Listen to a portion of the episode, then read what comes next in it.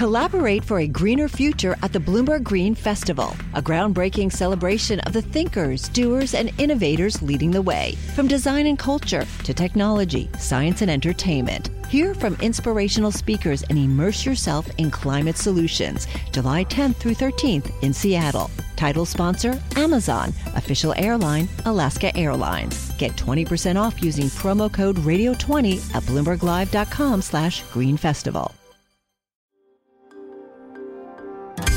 Le entregamos todo lo que necesita saber para comenzar el día. Esto es Bloomberg Daybreak para los que escuchan en América Latina y el resto del mundo. Buenos días y bienvenidos a Bloomberg Daybreak América Latina. Es viernes 14 de abril de 2023. Soy Eduardo Thompson y estas son las noticias que marcarán la jornada. Esta mañana las acciones en Europa están en alza con los inversionistas apostando a que se acerca el fin del ciclo de alzas de tasas. Los futuros en Wall Street caen tras recientes avances. El mercado está atento esta mañana a los resultados de los grandes bancos. JP Morgan acaba de informar cifras que superaron las expectativas gracias a sus ingresos de banca de inversión. Wells Fargo también superó las estimaciones, al igual que la firma de administración de activos BlackRock. Sin embargo, siguen llegando visiones pesimistas para las acciones de Estados Unidos. Goldman Sachs recortó su previsión de dividendos para el índice SP 500 para 2024 de 75 a 73 dólares por acción, lo que refleja un crecimiento anual del 4%. Mantuvo en 70 dólares su perspectiva para este año. Bank of America recomendó evitar las acciones de Estados Unidos. El FBI arrestó a un miembro de la Fuerza Aérea de 21 años, Jack Teixeira, por la enorme filtración de información confidencial de seguridad nacional. El gobierno de Joe Biden ahora deberá explicar cómo la mayor filtración de inteligencia de Estados Unidos en una década pudo haber sido cometida por una persona de rango tan bajo. Pasando a América Latina, hoy se informará en Argentina el dato de inflación de marzo. El consenso es que los precios habrían subido 7% respecto al mes anterior. Argentina también anunció una inversión de 500 millones de dólares del Fondo Saudita para el Desarrollo en proyectos de alimentos y energía. Según fuentes, en México, BBVA, Santander y Bank of America estarían interesados en financiar la compra por parte del país por 6 mil millones de dólares de las centrales eléctricas de la española Iberdrola. Siguiendo en México, el secretario de Hacienda Gabriel Llorio dijo a Reuters que el gobierno ayudará a Pemex a pagar las amortizaciones de su deuda en 2023 a través de un aplazamiento de los impuestos que paga al Estado. En Perú, como se esperaba, el Banco Central de Reserva dejó las tasas de interés sin cambios en un 7,75% por tercer mes consecutivo. El ministro de Hacienda de Chile, Mario Marcel, dijo en una entrevista con Bloomberg TV que el gobierno está dispuesto a discutir flexibilidad con las empresas en el proyecto de regalías mineras. Siguiendo con Chile, la presidenta del Banco Central, Rosana Costa, dijo en una entrevista con Sherry Ann de Bloomberg TV que no va a tomar decisiones apresuradas en cuanto a las tasas de interés. Acá, Costa le explica a Sherry Ann por qué el IPC se resiste a ceder.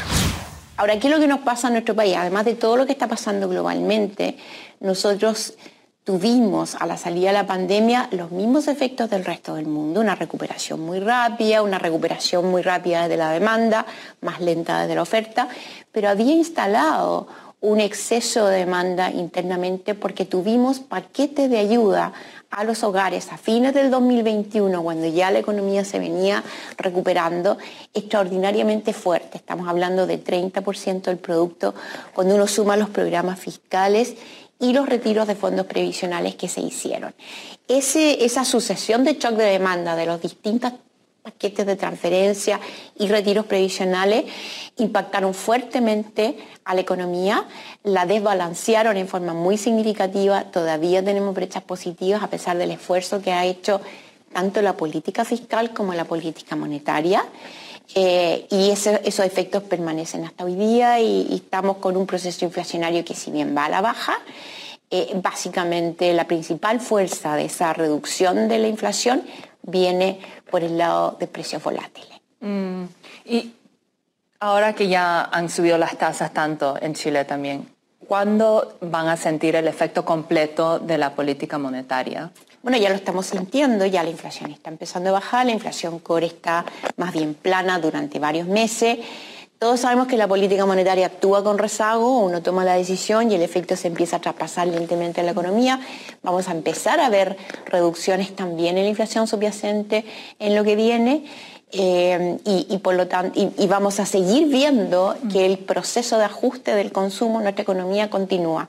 Tuvimos un par de trimestres en que ese proceso de ajuste fue más lento, pero nosotros ya iniciamos en nuestra economía un proceso de ajuste, ya llevamos un ajuste bien significativo, nos queda porque tenemos que llevar la inflación a 3%, no basta con reducirla. Para terminar, Dos noticias. Una negativa es que según un estudio de Airfinity existe un 28% de probabilidad de una pandemia como la del COVID en la próxima década, ya que los virus surgen con más frecuencia por el cambio climático y se propagan con mayor velocidad. La positiva es que si quiere distraerse de esto este fin de semana, comienzan los playoffs de la NBA. Eso es todo por hoy. Soy Eduardo Thompson, gracias por escucharnos. Para conocer todas las noticias que necesita para comenzar el día, revise Daybreak en la app Bloomberg Professional, donde puede personalizar las noticias que desee recibir. También puede suscribirse a la versión solo audio en Spotify, Apple Podcasts o la plataforma de su preferencia. Esto es todo por hoy. Escuche de lunes a viernes Bloomberg Daybreak.